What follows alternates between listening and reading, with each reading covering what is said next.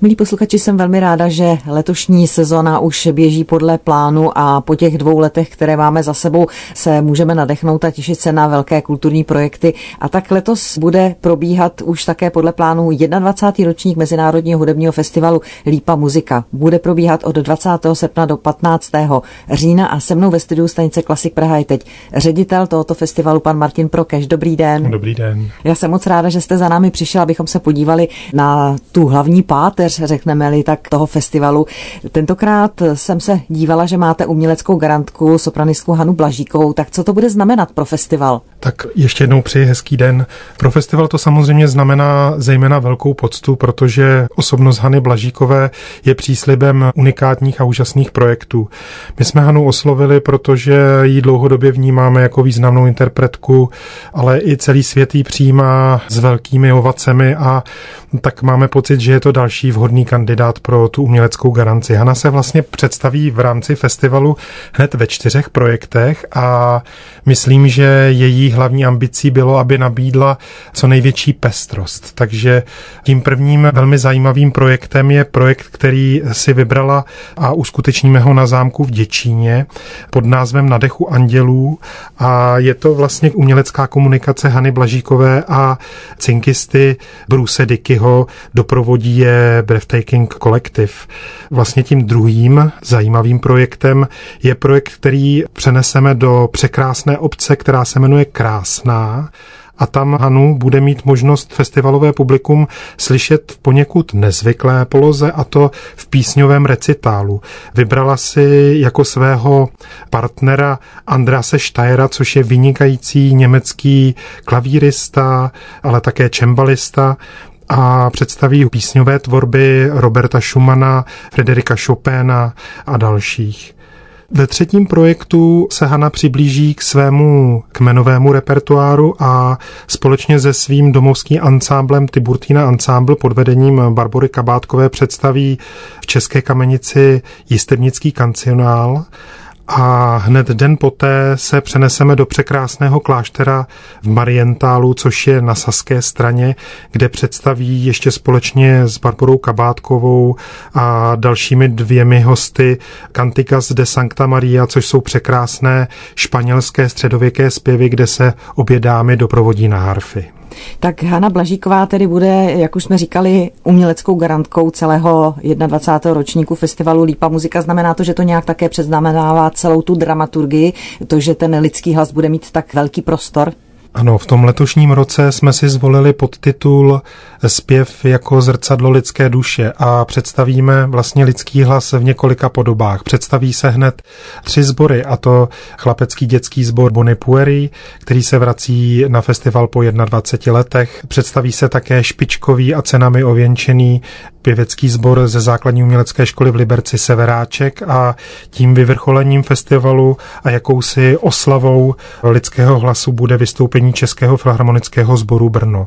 Ale celou dramaturgii, jak jste zmínila, je vlastně protkána ta pěvecká linka a tak věřím, že každý z těch posluchačů si najde to své.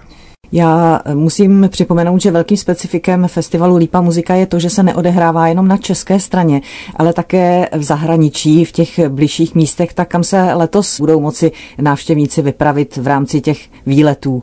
Je to tak, tím specifikem je skutečně to, že sice má srdce v České lípě, ale vyjíždíme na všechny možné světové strany. Koná se teda kromě České lípy a Libereckého kraje ještě v Ústeckém kraje a i v Sasku. A to jste nakonec koncům zmínila sama. Já bych jenom připomněl, že tím prvním místem a tradičním místem a velmi oblíbeným je zřícenina klášteru a v Ojbíně, což je vlastně překrásná pozůstalost, kterou založil založil náš Karel IV. Potom další koncert se odehraje, tak jak jsem již zmínil, v klášteře v Marientálu a tím třetím německým zastavením bude kostel ve Waltersdorfu. Těch koncertů je samozřejmě celá řada, my už jsme některé, nebo vy jste respektive některé z nich zmínil. Předpokládám, že kromě těch českých interpretů, které budou moci slyšet posluchači jak u nás, tak v zahraničí, zase naopak k nám přijíždí hosté ze zahraničí, když už je to zase možné. Je to tak. Já bych možná udělal pozvánku na unikátní místo, které je mezi posluchači taky velmi oblíbené a to je koncert v zahrádkách v kostele svaté Barbory, kam jsme vybrali projekt, který se jmenuje Živly nebo nese název Živly a zúčastní se ho vlastně rodinní příslušníci, dcera a matka Hil a Marta Perlovi, které zahrají na gamby, takže na to se velmi těšíme.